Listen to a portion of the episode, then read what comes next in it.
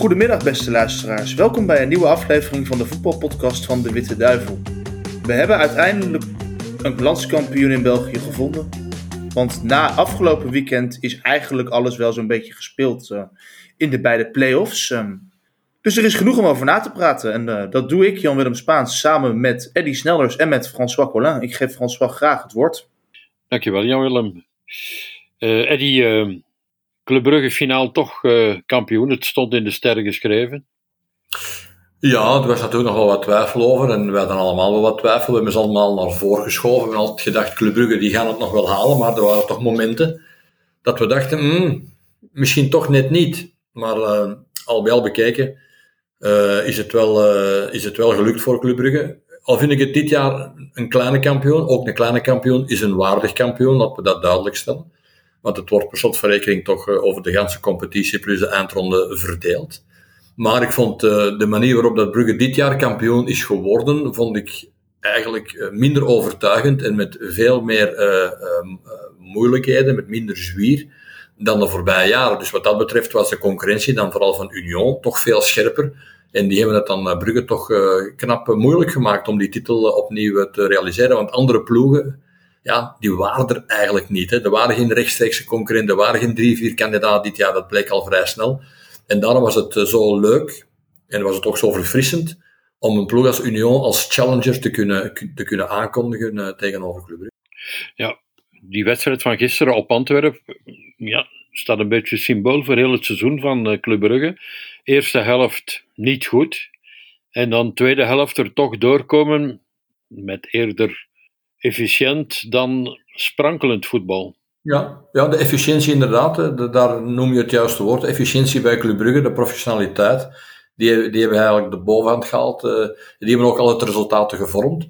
Ik heb uh, Brugge wel uh, wervelend zien spelen in, het, in de eerste deel van de competitie, vooral in een paar wedstrijden in de Champions League. Dat was, dat was enorm, dat was enorm verrassend, dat was heel sterk. Oké, in de eindafrekening zijn ze daar niet verder mee gekomen, maar het waren toch hoogtepunten van een, een, een, Brugse, een Brugse jaar, vind ik persoonlijk. Wat de competitie zelf betreft is het inderdaad wat monotoom gegaan, eh, wat berekend, wat afgeleid. Uh, in het begin zeg je ja, door die Europese competitie, door op drie fronten te strijden, heeft het wel wat te maken met het feit dat je je krachten wat moet verdelen. Dus je kan die dan niet zo direct in één, in één competitie, in één wedstrijd steken waar dat je dan wel vraagtekens bij kan plaatsen, want eigenlijk is dat niet zo, maar goed. Maar geleidelijk nadat de competitie verder evolueerde, werd dat natuurlijk eh, nog duidelijker, hè, dat, dat Brugge niet meer de ploeg had op dit moment die die, die spelers naar voren kon brengen die iets konden forceren. De ketelaren bij momenten nog eens, maar voor de rest moet je al eens diep nadenken.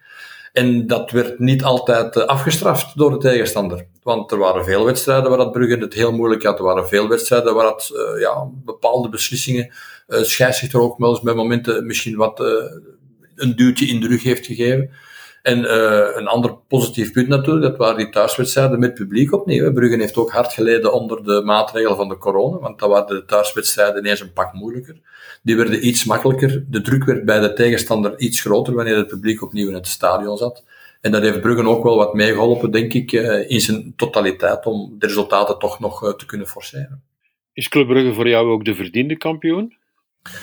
Uh, ik durf niet direct vol ja zeggen, om, maar het is wel zo natuurlijk een ploeg die ons Europees uh, goed heeft vertegenwoordigd. Dat doet ze elk jaar, oké, niet altijd met het nodige resultaat, maar moet eerlijk zijn, het was ook dit jaar niet de makkelijkste uh, poelen die ze hadden. Het is ook een ploeg die er altijd staat, die altijd de drang heeft om te willen winnen. Dus wat dat betreft uh, hebben ze zeker vast elementen die dat kunnen bijdragen. Alleen vond ik, ja, de schaarste in sommige wedstrijden, het, te weinig verschil in kwaliteit. De nodige mazzel die er soms nog wel bij komt, dat is eigen aan een kampioen. Maar ik heb liever dat een kampioen overtuigender wint. Dus op dat gebied heb ik wel een probleem om te zeggen van. Ik vond bijvoorbeeld Union eh, veel meer spektakelwedstrijden spelen. Eh, veel meer een, een waanzinnige scoreverlopen realiseren. Spelers hebben die er ver bovenuit staken gedurende de competitie. Eh, dan dat er bij Club Brugge het geval was. Dus op dat gebied heb ik daar wel wat problemen mee. Maar je moet altijd de eindafrekening maken, ook de deling door twee voor iedereen doen, hoe pijnlijk dat die dan ook op sommige momenten is. En natuurlijk, ja, het is niet de fout van Brugge dat Union in sommige cruciale wedstrijden het heeft laten afwijten. Hè. In de competitie bedoel ik dan, om die voorsprong verder uit te bouwen. Want die mogelijkheden hadden zij natuurlijk wel. En die hebben ze door bepaalde omstandigheden, rode kaart van Van Zijl, de laatste drie, vier wedstrijden, toch moeizaam. Laatst was het uit nog twee putjes cadeau gekregen, half toch tegen Beerschot. Dus uh, wat dat betreft uh, hebben ze natuurlijk wel wat, wat, wat, uh, wat mazzel gehad dat Union dat zelf ook niet heeft gerealiseerd. Maar laten we wel stellen, op het einde van een reeks is het altijd zo dat de kampioen de eerste is. En die heeft de meeste punten, en dat is ook bij Brugge zo. Hoe dat, dat dan gebeurd is, dat is een andere zaak, maar ze hebben wel de meeste punten. Vandaar ja, waardig, oké. Uh, Eddie, er waren gisteren wel wat ongelukkige uitspraken uh, te noteren van Bart Verhagen. Moest dat na een titel uh, behalen? Goh, moest dat? kijk, het is een beetje in de euforie van het moment.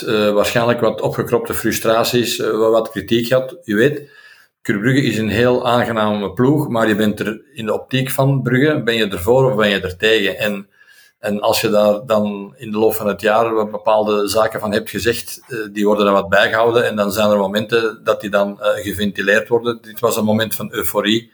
Je bent net kampioen geworden. Het hoeft niet.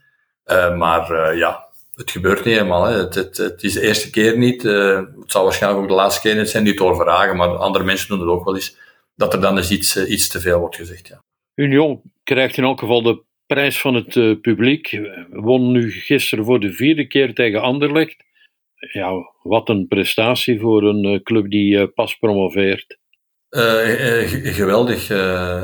nooit gezien, nooit geëvenaard. En misschien moeten we er nog heel lang op wachten om dat nog eens mee te mogen maken. Um, het is een, een samenloop van omstandigheden. Een ploeg die outstanding was in 1B, maar waarvan je denkt, ja, oké, ze hebben wel wat voorsprong, dus er zal wat kwaliteit in zitten, maar we zullen volgend jaar wel zien. En je ziet hoe die dan doorgestoomd zijn, hoe dat die spelers geëvolueerd zijn. Het zijn allemaal, zeg niet allemaal, maar er zijn toch heel veel geweldige voetballers bijgekomen. Laten we hopen dat ze zich ook nu nog verder kunnen, kunnen, kunnen ontwikkelen in een, in, een, in een, bij hen, bij Union of ergens anders, want dat wordt natuurlijk de vrees voor de volgend jaar. Maar ze hebben zeker een vaste publieksprijs, al is dat niet genoeg, ik heb het net ook uh, aangehaald, uh, ze, hebben het allemaal in de hand gehad. De laatste vier wedstrijden de competitie hebben ze het uh, laten afweten, daar hebben, ze, daar hebben de afrekening gekregen gedeeld door twee. En dan uh, in deze playoff, ja, de smaakmakers, of bepaalde smaakmakers, waren ook niet altijd scherp. En dat heeft hun dan toch in de eindafrekening voldoende punten gekost om niet kampioen te spelen. Maar de spektakelwaarde dat Union gebracht heeft dit jaar verdient meer dan de publieksprijs. En daar was iedereen zo, uh, ik zeg niet ontgoocheld buiten de Bruggelingen, maar toch ja, een beetje ontdaan van het feit dat ze daar dan op dit moment net naast schrijven zonder Union had uh, Club Brugge eigenlijk geen uh, tegenstand gehad. Uh, het gaat nu weer minstens 30 miljoen uit de Champions League halen. Ja, wie doet Club Brugge nog wat de komende seizoenen? Dat wordt moeilijker. Moeilijker en moeilijker. Dat is al gebleken nu in de voorbije jaren natuurlijk. Brugge drie keer na elkaar kampioen. Anderlecht op een grote afstand. Anderlecht is een inhaalmanoeuvre aan het doen, maar dat gaat allemaal niet zo vanzelf. Het is ook dus vanzelfsprekend om een nieuwe ploeg bij elkaar te krijgen. Je middelen zijn beperkt, je moet altijd gaan schipperen. Dus die afstand tussen Brugge en de rest wordt inderdaad te groot, heel groot. Daarom was het zo verfrissend dat je ineens Union zag opdraven uit het niets, dat dat dan toch kon realiseren om het Brugge moeilijk te maken. Maar als Brugge eh, de aankopen gericht houdt, en dat hebben ze in het verleden bewezen dat ze dat wel kunnen, dan wordt het inderdaad in België moeilijker en moeilijker. Dan kan je een, een Club uh, op het, op het uh, vergelijking met PSG, maar dan op ieder zijn niveau natuurlijk, met een PSG of met een Bayern München krijgen, waardoor dat de afstand tussen de eerste en de op- en de volgers uh, dan net iets te groot wordt om nog een aangename spankracht te krijgen in de Van waar moet de concurrentie volgend seizoen komen? Op dit moment lijkt het wel dat Agent misschien wel ja. de tweede sterkste club van het land is. Het zou kunnen. Ik blijf er altijd wel een beetje op Anderlecht hopen ook. Uh, maar uh, bij Genk zal er veel moeten gebeuren. Dus uh, die hebben nog wel wat uh, inhaalmanoeuvres nodig om dat te kunnen realiseren. En Gent staat er eigenlijk dichterbij. Het was alleen voor Gent een beetje spijtig dat uh, die competitie, vooral in de eerste fase van de competitie, dat, daar, ja, dat er wat met de punten geknoeid is, dat er wat in eigen voet is geschoten, dat er veel kansen werden gecreëerd, maar niet werd gescoord. Dus die weten wat ze moeten doen nu in het tussenseizoen. Dat gaat ook weer geld kosten natuurlijk, maar goed, oké.